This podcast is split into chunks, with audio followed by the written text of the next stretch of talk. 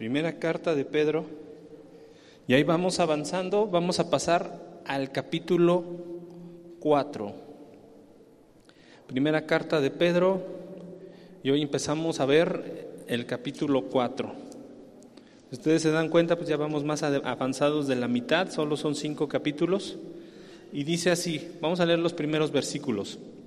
Puesto que Cristo ha padecido por nosotros en la carne, vosotros también armaos del mismo pensamiento, pues quien ha padecido en la carne terminó con el pecado, para no vivir el tiempo que resta en la carne conforme a las concupiscencias de los hombres, sino conforme a la voluntad de Dios. Vamos a leer nada más hasta aquí, estos dos capítulos. Entonces, hermanos, aquí, si se fijan, lo que nos está hablando el, primer versículo del capítulo 4, nos, ese puesto que Cristo ha padecido, lo que está haciendo este puesto que Cristo ha padecido es que nos está regresando a todo lo que acabamos de ver anteriormente. Y todo lo que vimos en la parte final del capítulo 3, si ustedes recuerdan las últimas dos, tres semanas, estuvimos viendo el ministerio de Cristo.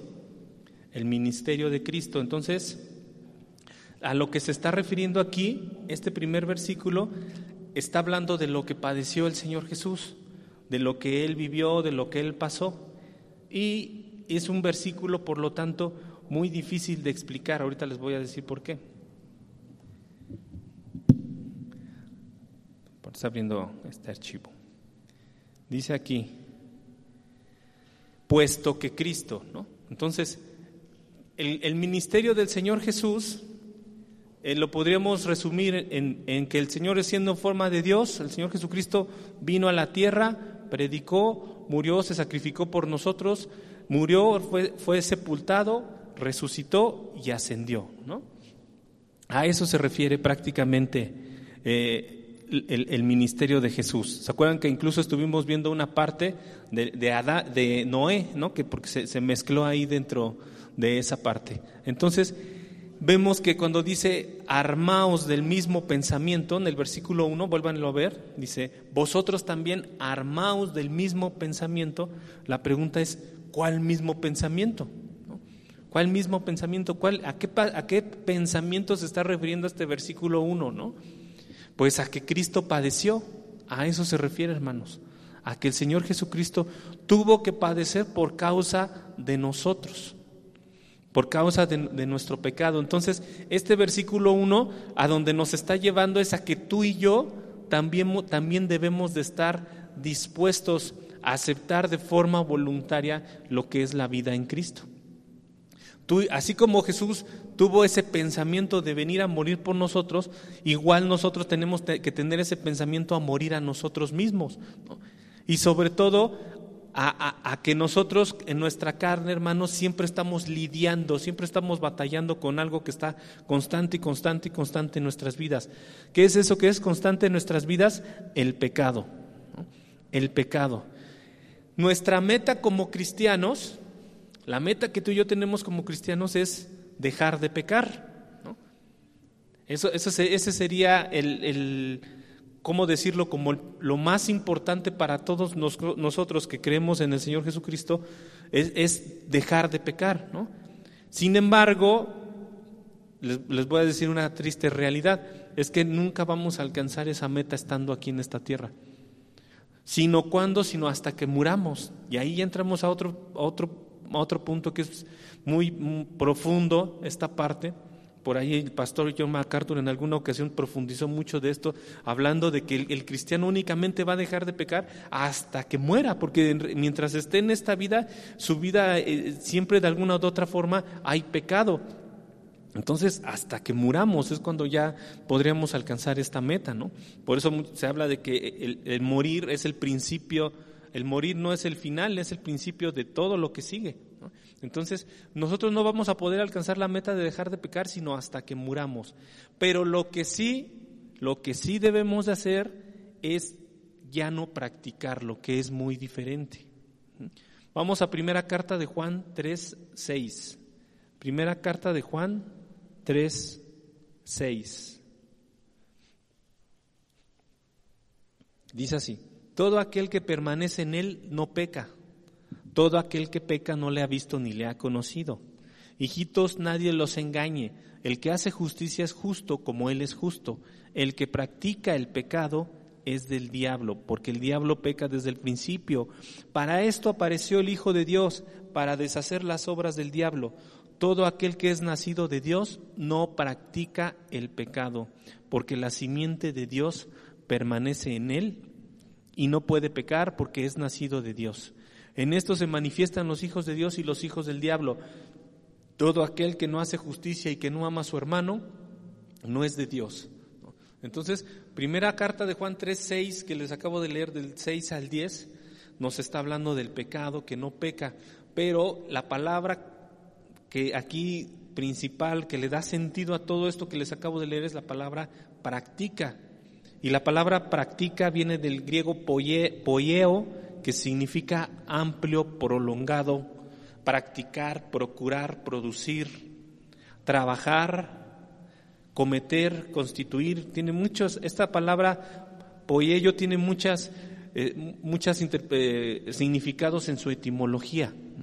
Entonces, aquí lo que la palabra nos está diciendo es que el cristiano no es el que no peca, porque te repito, todos pecamos. El cristiano es el que no practica el pecado, el que no se mantiene en, una conducta continuamente pecaminosa en, algún aspecto. Eh, y aquí entonces Pedro lo que está tratando de llevarnos en este primer versículo, de tener el mismo pensamiento de Jesús, es no es de que, de, que el cristiano diga yo nunca peco, yo nunca, yo, yo desde que soy cristiano no peco, porque eso sería mentir. Todos pecan, todos somos pecadores. Lo que estamos tratando de ver es que el cristiano no practica el pecado, número uno, y la segunda, el segundo punto importante es que el cristiano aprende de ese pecado. Es decir, que el pecado produce muerte en la persona, el pecado produce un daño moral, puede producir un daño físico, un daño moral, un daño en muchos aspectos. Por lo tanto, el cristiano, una, una de dos, ya no practica el pecado porque está la simiente en él, pero también ya no practica el pecado porque ha aprendido a base de dolor, lo que significa el pecado. No sé si me estoy dando a explicar, está un poco confuso. Voy a poner un ejemplo muy, muy, muy real que sucedió hace muchos años. ¿Han leído la historia ustedes del rey David? El rey David habla la Biblia que era un hombre de Dios, un hombre de fe, que era conforme al corazón de Dios. Desde que era joven David siempre mostró amor hacia Dios después de toda su, vida, cuando ya es rey, él peca, cae en adulterio con una mujer que era la esposa de uno de sus principales soldados. Entonces ustedes si han leído la historia en, los libros de Samuel, saben que el, rey David pecó, este, adulteró, eh, incluso mandó a matar prácticamente al esposo de esa mujer con la que adulteró, o sea, pecó gravemente delante de Dios, el rey David, ¿no? Pero la Biblia nos muestra que cuando David fue confrontado y descubierto por Dios, cuando él, él, se dio cuenta de lo, de lo, que había hecho, se arrepintió. Se arrepintió verdaderamente, ahorita lo vamos a ver en los salmos. David se arrepintió verdaderamente y ese dolor que le provocó los efectos de su pecado, porque ya lo estudiamos una vez, el pecado de David no solamente fue el que se descubriera y, ya explotó todo y ya, ¿no? El, pecado de David le trajo muchas consecuencias en su familia.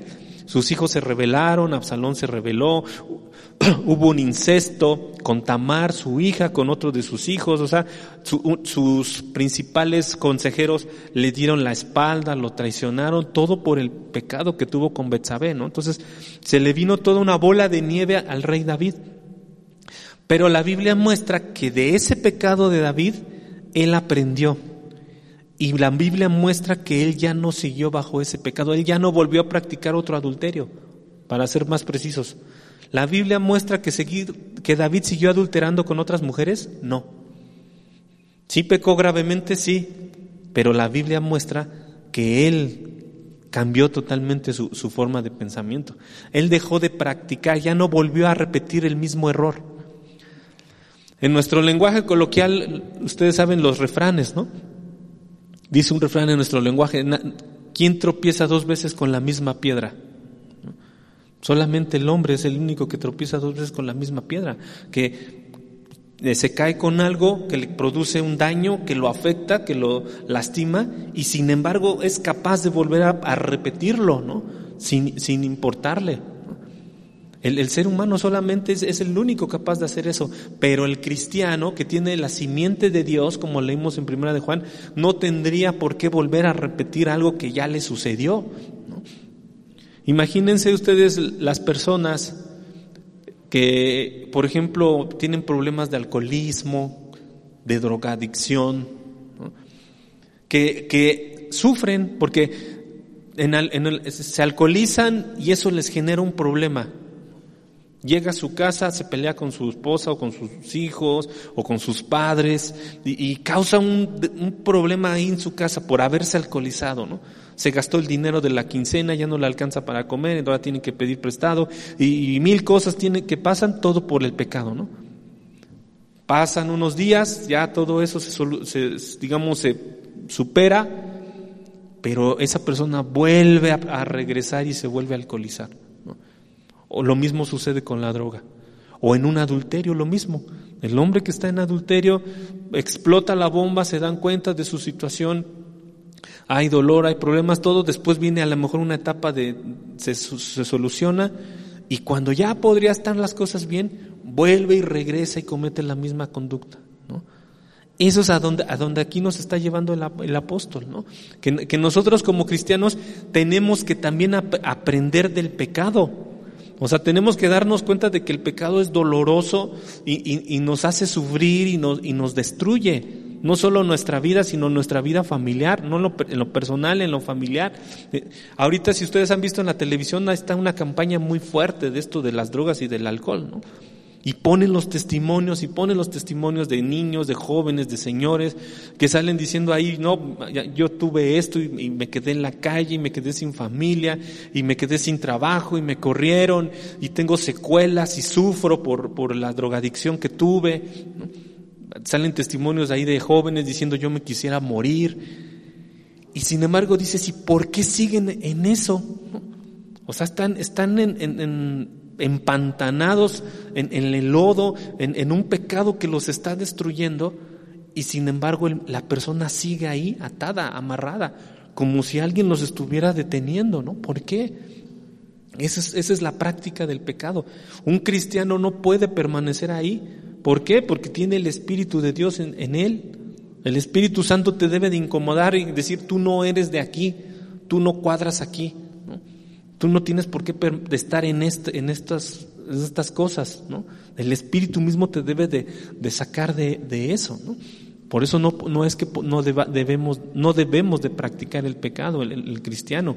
Y también porque sabe que hay dolor y hay sufrimiento. Entonces, eso es lo que aquí nos está mostrando.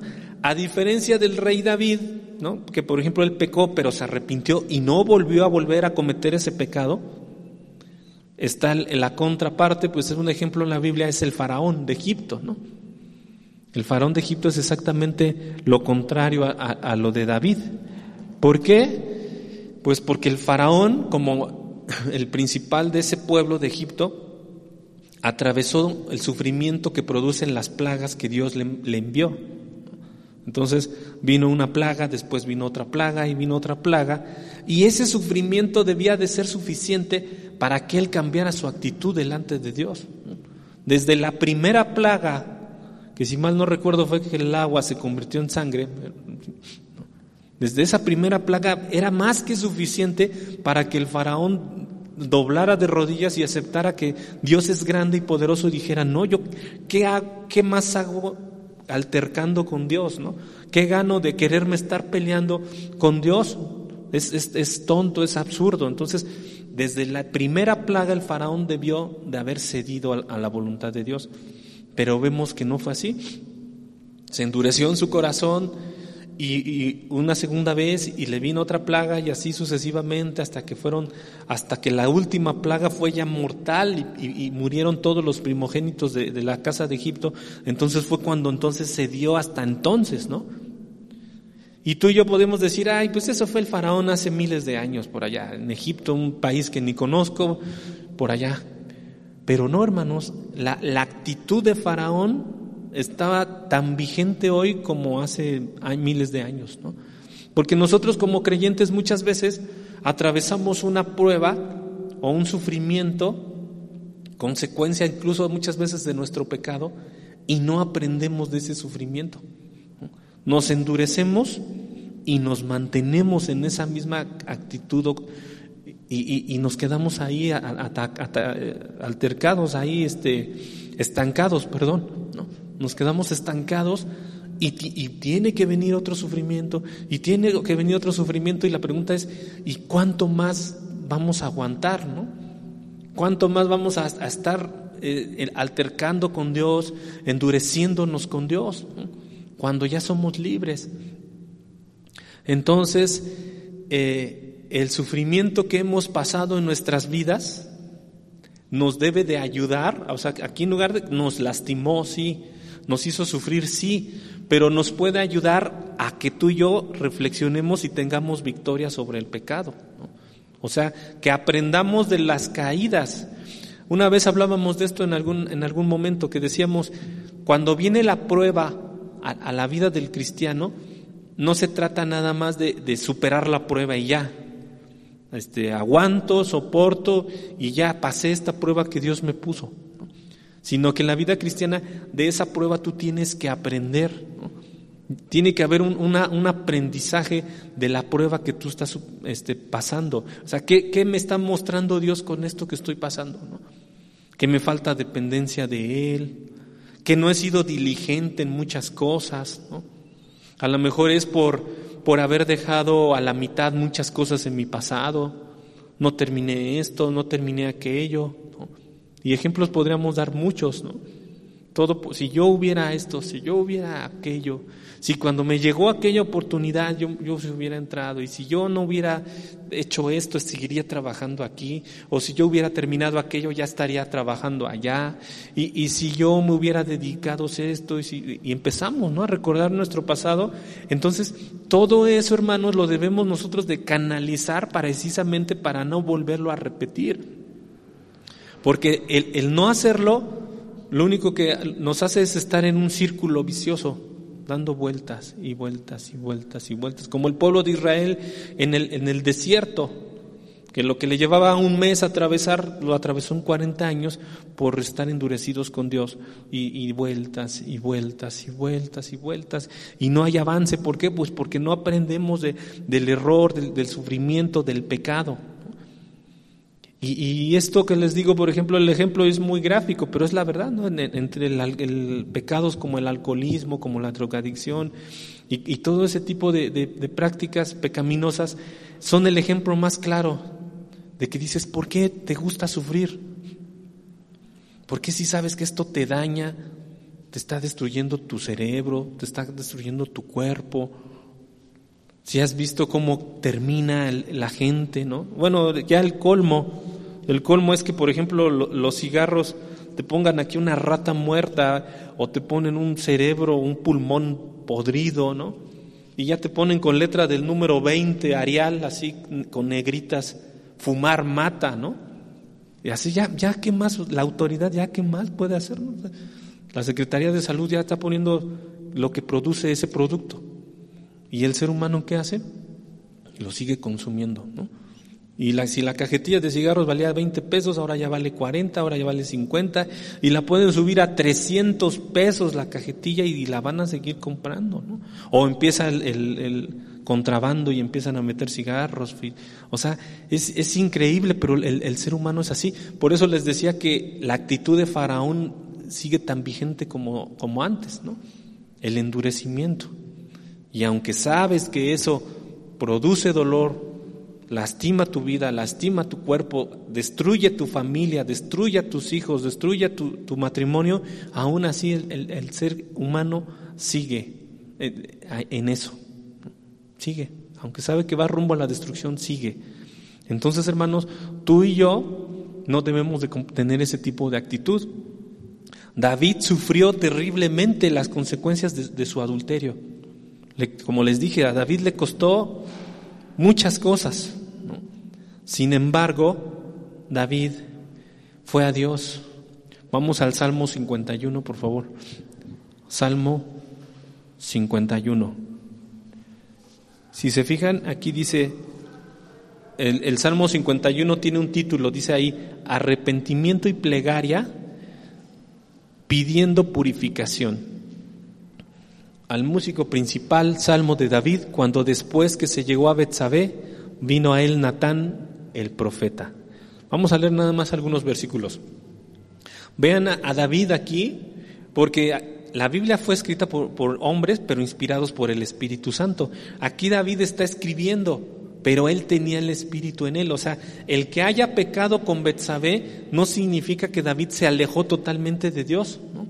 No estaba en completa comunión, pero llega Natán, el profeta de Dios, Natán, y ustedes ya lo han leído, no lo leemos por tiempo, pero acuérdense que Natán le pone una parábola a David y le dice, había un hombre que tenía una corderita, una ovejita, y era todo lo que tenía, ¿no?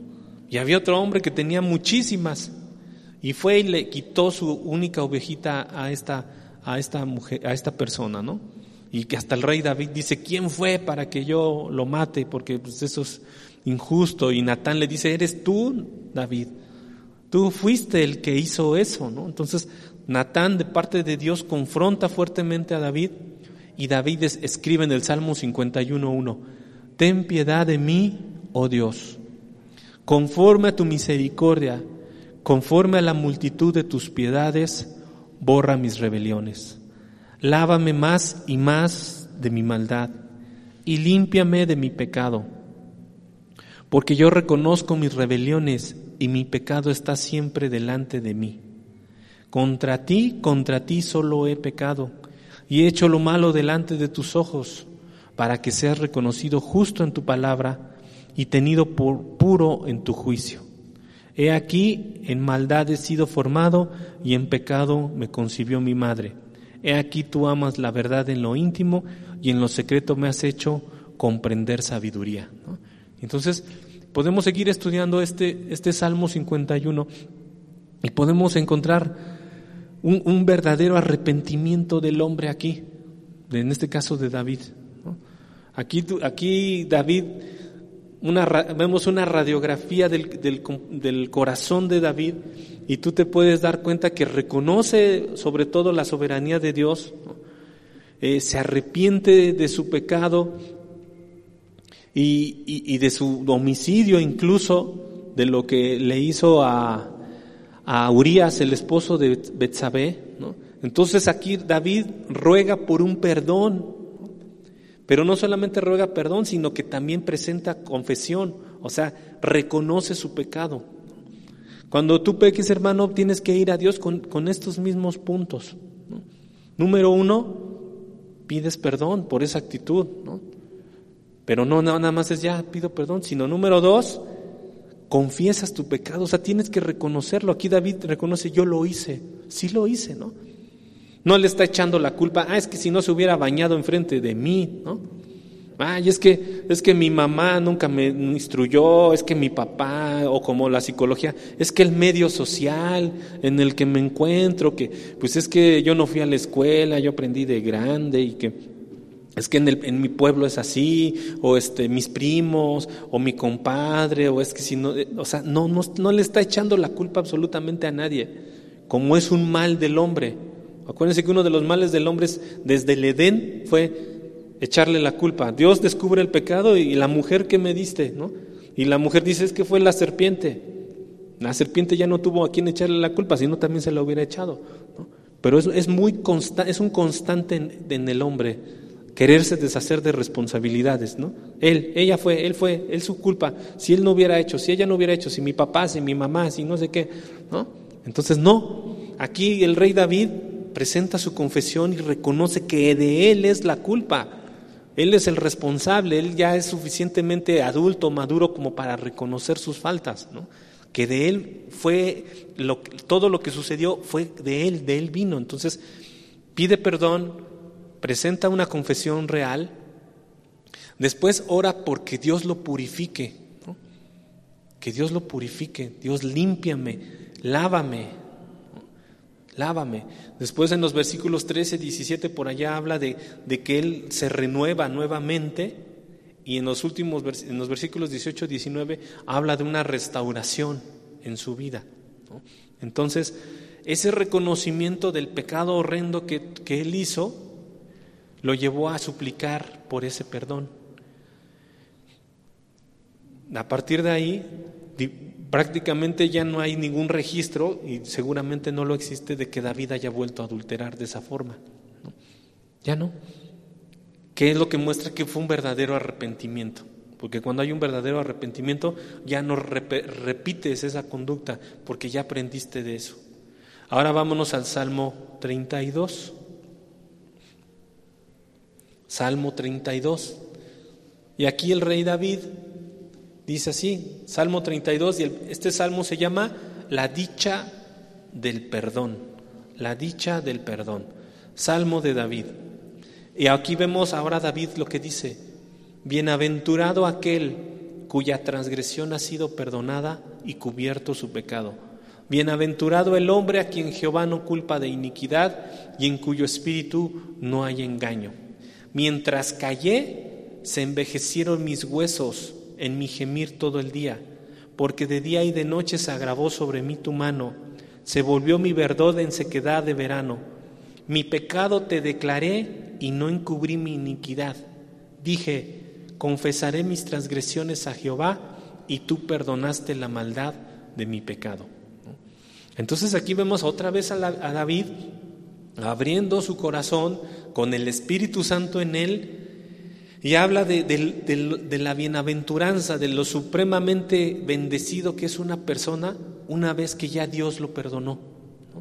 Esto nos habla de que de, ya no, que ya no tiene por qué traer acarreando eso. Si ustedes ven en el versículo 3, dice, mientras callé, o sea, mientras estuvo escondiendo su pecado, se envejecieron sus huesos, gemir todo el día, ¿no?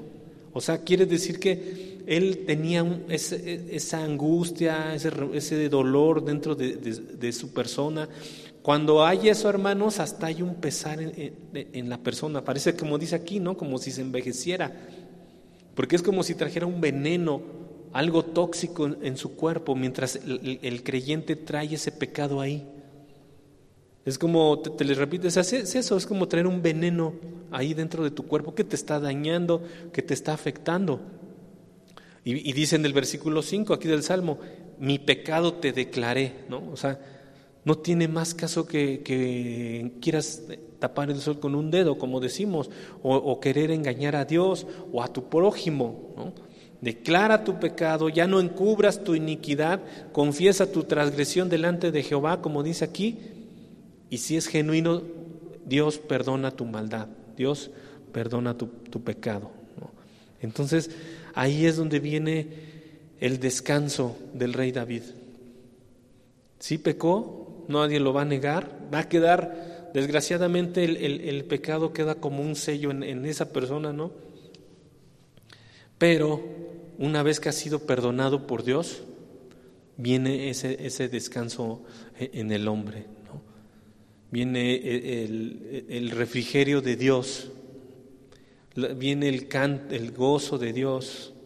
Vean, por ejemplo, ahí mismo en ese Salmo 32, hasta el versículo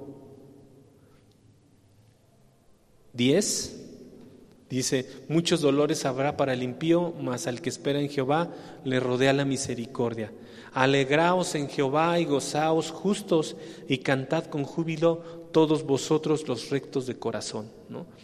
O sea, hasta de, dónde fue David, ¿no? Desde el suelo, desde, el polvo hasta cantar júbilo y, y cantar con gozo a Jehová, ¿no? O sea, totalmente de, los, de lo más bajo a lo más alto, de lo más sucio a lo más limpio.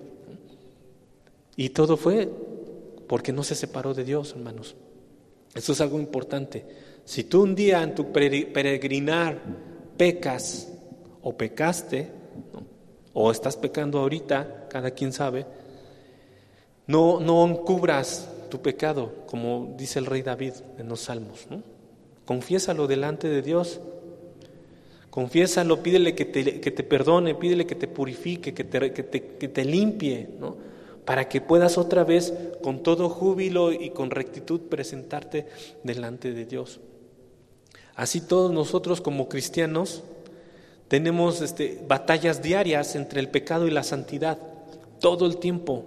Todo el tiempo está, está la batalla entre la carne y el espíritu, continuamente en todas las decisiones, todo lo que decimos, todo lo que hacemos, está la batalla constantemente. Hemos aprendido que aquí, que el cristiano no peca, no practica el pecado. Perdón, acuérdate, el cristiano no es que no peque, sí peca, pero no practica el pecado. ¿Por qué? Porque la simiente, la palabra de Dios está en él porque se está, ha nacido de nuevo, porque a través de la palabra de Dios se está renovando. Pero como también hoy aprendimos, porque ya aprendió, ya aprendió del pecado, ya aprendió de las consecuencias, ya aprendió que se, que se lastima, que se ensucia, que sufre, ¿no? Que destruye su casa, que destruye su cuerpo, que destruye su familia, ya aprendió de ese pecado, ya no lo vuelve a repetir. Ya no tenemos que repetir esas actitudes, a menos que estés totalmente endurecido en tu corazón como faraón. Pero faraón, hermanos, pues no adoraba al Dios vivo y verdadero. Faraón estaba ajeno a, Dios, no, no, tenía ninguna comunión con Él. Por eso es que se endurecía tanto, ¿no? Y aunque sufría, decía, no me importa, ya sufrí, quiero volver a sufrir. Y voy a seguir sufriendo, y voy a seguir sufriendo, y no debe de ser así. Ahora vámonos al Romano 6, por favor. Ya vimos lo que dice Pedro, ya vimos lo que dice Juan del pecado, ahora vamos a ver qué dice Pablo en Romanos 6, 1 al 4. Romanos 6, 1 al 4, dice así. ¿Qué pues diremos? ¿Perseveraremos en el pecado para que la gracia abunde? En ninguna manera, porque los que hemos muerto al pecado, ¿cómo viviremos aún en él? ¿O no sabéis que todos los que hemos sido bautizados en Cristo Jesús hemos sido bautizados en su muerte, porque somos sepultados juntamente con Él para su muerte por el bautismo, a fin de que como Cristo resucitó de los muertos por la gloria del Padre, así también nosotros andemos en vida nueva. Entonces, tú y yo, hermanos, el bautizo es un símbolo, es un símbolo nada más de lo que ha pasado espiritualmente. El bautismo es como exteriorizar algo que pasó aquí adentro de ti. Así como, ¿cómo lo hago para saber qué pasó dentro de ti? Ah, pues ve, en el bautizo se, ahí se ejemplifica, ¿no? Ha muerto al pecado y ha sido resucitado con Cristo. Entonces, entonces tú y yo dice, hemos muerto al pecado, ya no, ya no tenemos que vivir en él. Y aquí la palabra que aparece en el versículo 1 de Romanos 6 no es practicar el pecado, aquí es perseverar en el pecado. Tú y yo ya no tenemos que perseverar en él. Eso es lo que aquí Pedro nos está diciendo. Ese es el llamado en este primer versículo de la primera de Pedro 4.1. Puesto que Cristo ha padecido por nosotros, vosotros también armaos del mismo pensamiento, pues quien ha padecido en la carne terminó con el pecado. Quien ha padecido en la carne terminó con el pecado. Cristo padeció en la carne, él, padeció por nosotros, por nuestro pecado. Tú, de manera independiente, también has padecido las consecuencias del pecado. Y si no, ah, trata de hacer una reflexión. ¿Tú crees que el, eh, eh, el pecado es para nuestro bien? ¿Tú crees que el pecado es bueno para, para el hombre? Acuérdate que el pecado tiene unas características, que es efímero y que sí produce cierto placer, pero el placer del pecado es muy momentáneo. Es, es como una chispa nada más. Es como un sorbo nada más el pecado. Y, y, piensa en cualquiera, podemos dar muchos ejemplos, pero por ejemplo, ¿qué pasa con el alcohol, por ejemplo, o la droga? Es un pecado, ¿no? ¿Cómo es? Pues la droga tiene un, surte un efecto nada más por un tiempo, ¿no? por, algunos, por algunas horas o por algunos minutos. Ahorita se habla de unas drogas cada vez más, más adictivas. ¿Por qué? Porque eh, el efecto es de media hora o de una hora, imagínense, ¿no? Se ponen esas drogas, sobre todo sintéticas, químicas, cosas muy horribles y peor, dicen que, que ya están abaratándose de precio, imagínense. Entonces, ¿cómo es el efecto de la, droga? Pues te, produce un cierto placer por una hora, digamos, o dos horas, y después viene todo lo contrario, viene una decadencia y una depresión. De esa forma necesita ir por más, y por más, y por más, ¿no? Así es el pecado. Eh, por ejemplo, la fornicación en, los jóvenes, por ejemplo, ¿no? El sexo ilícito o fuera del matrimonio, pues que produce un placer, pero es un placer esporádico nada más, de, unas, de unos instantes, de unas horas nada más, y se acaba, y después regresas a la realidad y vienen las consecuencias. Un embarazo no deseado, este, frustrar tus planes, cambiar tu vida, adelantar, revolucionar todo lo que tenías que vivir, pues ya no lo, te lo saltaste, ¿no? Si tienes 15, 16, 17 años y, caes en eso, pues es como si te saltaras hasta los 30, porque ahora tienes que trabajar, ahora tienes que mantener una familia, y te saltaste todo un tramo de, años que tenías que vivir tu juventud y ya no. Entonces, eh, eh, el pecado a la vista parece agradable, es codiciable, es, es, lo mismo que Satanás le ofreció a, Adán y a Eva en el Edén. O sea, no era en sí la manzana, porque ni siquiera era una manzana, dice que era un fruto, no sabemos, sería una pera un, o un higo lo que haya sido, ¿no? Era un fruto, pero lejos, no solo de lo codiciable era el fruto, porque todo el huerto estaba lleno de comida y de otros frutos. Lo que le ofreció fue, seréis como dioses, ¿no? Conoceréis el bien y el mal si tú comes de esto, pues vas a como que a tener un poder, vas a, vas a poder ver más cosas. Eso fue lo que fue codiciable. La soberbia, despertó la soberbia en el hombre, la ambición, e, e, eso es lo que despertó Satanás en el hombre, ¿no? Por eso cayó. Lo mismo el pecado. Si tú tomas de esto, si tú hueles de esto, si tú practicas esto, si tú te metes con esto, va a pasar, te, vas a, te va a gustar, vas a disfrutarlo, vas a tener esto, vas a tener aquello, entonces el, hombre cae en el pecado, pero eso únicamente es por un momento. La, factura, la factura que, te cobra el pecado es demasiado cara. Hay, veces que se tiene que pagar con la misma vida. Es, es, muy caro caer en el pecado. O sea, si un hombre casado adultera, la paga de ese pecado va a ser destruir su matrimonio, dejar a su esposa, dejar a, sus hijos, tener que irse de su casa, tener que dejar su hogar, trastornar todo. Si, un joven, ya, ya se los puse, si, un joven tiene sexo ilícito o fornicación fuera del matrimonio, la paga, la factura va a ser cara porque no está capacitado, no tiene, la edad, no tiene los medios para lo que va a tener que enfrentar por eso. El alcoholismo, la drogadicción, el robo, cualquier pecado, la factura es muy grande.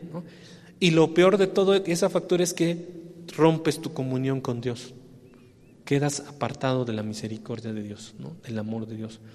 Entonces, hermanos, por eso es que este versículo, se los vuelvo a leer, dice, quien ha padecido en la carne, la última parte del versículo 1, terminó con el pecado. Y, vamos, hoy no lo vamos a estudiar a, fondo, pero vamos a empezar a leer el versículo 2 de primera de Pedro 4. Para no vivir el tiempo que resta en la carne, conforme a las concupiscencias de los hombres, sino conforme a la voluntad de Dios. O sea, Pedro nos está diciendo en el versículo 2, ok, tú ya pecaste en algún momento, no, no, no creías en Cristo, tu vida era un desbarajuste. Bueno, el tiempo que te queda, para no vivir el tiempo que te resta, dice el versículo 2. ¿Y cuánto tiempo nos resta cada uno? Pues nadie sabe. Puede ser mucho, poco, muchísimo. Para no vivir el tiempo que nos resta en la carne, conforme a tu pecado, ¿no? Conforme a tus concupiscencias, conforme a las concupiscencias de los hombres. Dice, sino ahora invierte el tiempo que te queda conforme a la voluntad de Dios. Eso es lo que nos está aquí llevando el apóstol Pedro. Ya, ok, o sea, como diciendo un corte de caja, borrón y cuenta nueva, ya hubo arrepentimiento, ya deja todo eso atrás. Ahora, el tiempo que te quede, mejor vive conforme a la voluntad de Dios. Eso, es lo que debemos de hacer. Aún los que son más jóvenes, ¿eh? porque hay, yo he notado que entre los jóvenes hay un argumento que, que utilizan mucho, ¿no? Y dicen los jóvenes, pues es que eso lo dices tú porque ya viviste. Siempre dicen eso. ¿no? Es que tú ya tienes 30, 40, 50, o tu abuelito ya tiene 60 años, ¿no? Entonces, ahora sí ya te es muy fácil decir, ay, que Dios, vamos a vivir en santidad y, vamos a hacer la voluntad de Dios, porque tú ya viviste, ¿no? Tus, tus 14, tus 15, tus 17 años, ya hiciste lo que quisiste, ¿no? Pero aquí dice el tiempo que nos resta, y como la verdad es que nadie sabe el tiempo que nos resta, pues lo mejor es que ya, si tienes 12, 13, 14 para arriba, los que tengas, ya mejor invierte el tiempo conforme a la voluntad de Dios. además, es para, nuestro propio, es para nuestro propio bienestar, es para bendición de nosotros mismos. Porque Dios sigue siendo Dios. Peques o no peques, Dios es Dios y está por encima de, de todas las cosas. ¿no? Él tiene un coro de ángeles que lo adoran día y noche y lo alaban y, lo adoran. Él tiene una alabanza perfecta allá con Él. Entonces, e, Él, él es, como el papá con el hijo, que el papá le da consejos al hijo, no es para que se beneficie el papá, sino es para que se beneficie el hijo. El papá que ama al hijo dice, es que hijo, hazle así, o no, no hagas esto, o haz esto. ¿Para qué? Pues para que el hijo le vaya bien, porque le, está, el papá trata de evitarle problemas, de, de, ayudarle a crecer, de ayudarle a, que las cosas le vayan bien. Así Dios es con nosotros, como, como nuestro Padre. Cuando nos dice no peques, no es que nos esté restringiendo o que no quiera que no vivamos nuestras vidas o que sea un Dios autoritario. Lo que está diciendo es, te estoy ahorrando problemas te estoy quitando aflicciones, te estoy ahorrando lágrimas de dolor, de llanto, para que no sufras. Eso es lo que nos dice Dios cuando nos advierte del pecado.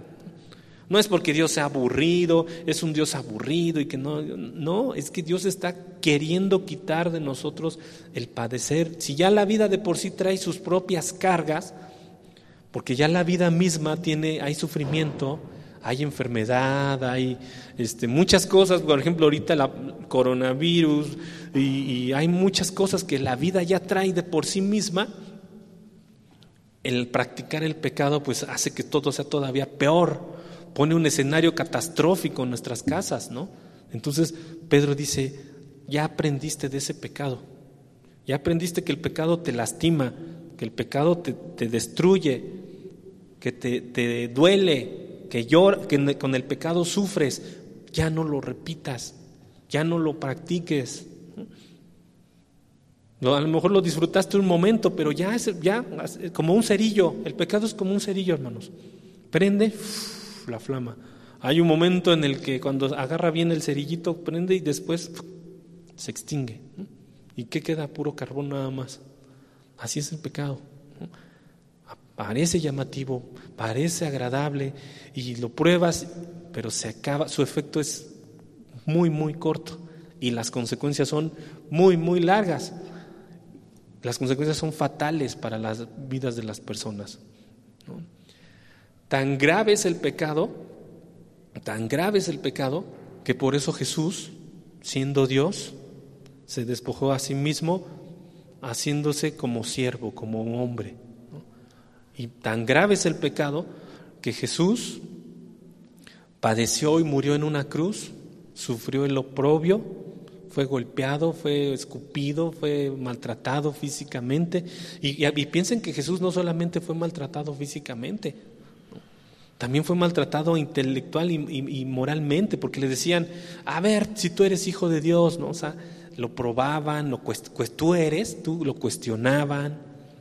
Incluso le decían, tú eres, tú, tú haces milagros por el Dios de la, de la basura, ¿no? Tú eres, este, tú vienes de parte de los demonios, le decía, demonio tienes, le decían a Jesús, ¿no? Tú vienes del diablo. Entonces, no solamente fue el maltrato físico que le hicieron a su cuerpo, sino el, recibir esas agresiones, ¿no? Tú vienes de Satanás, tú eres el, de las, el Dios de las moscas. Y tú imagínate lo que él habrá sentido, ¿no? Es como cuando tú quieres hacerle algo, un bien a alguien y te responden con, justamente con todo lo contrario, ¿no? Tú le quieres dar algo a una persona porque lo quieres, porque lo amas, y le das esto y te contestan con, justo con lo contrario, y hasta te ofenden de, pilón, ¿no? Eso también padeció el Señor Jesús, lidiando con el pecado, ¿no? Lidió con, con eh, cuando las personas son muy convenencieras, Alimentó a muchos y al otro día, al, poco tiempo, ya lo estaban buscando otra vez para que los alimentara. Pero no porque lo amaran verdaderamente a Jesús, sino que porque querían saciar su hambre nada más. ¿no? O sea, sufrió la conveniencia de los hombres, sufrió traición, sufrió que, lo, traicionaran, le dijeran cosas horribles, lo tacharan de demonio, casi, casi prácticamente de demonio no solamente fue el maltrato en la cruz, como les dije. Y todo eso, ¿por qué lo soportó Jesús? ¿Por qué aguantó? ¿Y por qué tuvo que hacer eso? Dejar el trono de la gloria donde él, de donde Él siempre ha estado para hacer eso. Por nuestro pecado, porque tan grave es nuestro pecado, tan, tiene efectos tan, tan malos en, en la humanidad, que por eso Jesús hizo eso por nosotros. Por eso, hermanos, aquí dice Pedro, quien ha padecido en la carne terminó con el pecado. Jesús padeció en la carne, terminó con el pecado. Ese, eso fue lo que Cristo hizo, ese fue el pensamiento de Jesús. Ahora tú repercute, lo dice Pedro, tú ya padeciste el pecado. No sé, cada quien conoce su historia. A lo mejor tu familia fracasó por culpa del pecado, ¿no? A lo mejor tu matrimonio se disolvió por causa del pecado o, tuviste un problema con tus padres por causa del pecado, del pecado que sea. Ya aprendiste de eso, ya no lo vuelvas a repetir, ya no lo vuelvas a practicar. Mejor, dice Pedro, lo que te queda de vida, lo que te resta de vida, vívelo conforme a la voluntad de Dios. Eso es lo que nos dice el apóstol Pedro. Y lo reafirma Pablo y también lo confirma Juan en su primera carta. Aquí nos quedamos. Vamos a orar, hermano. Cierra tu Biblia, tu cuaderno.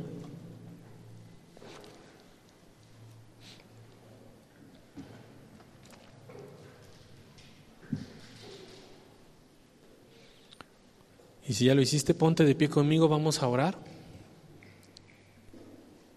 y a despedirnos con un canto al Señor.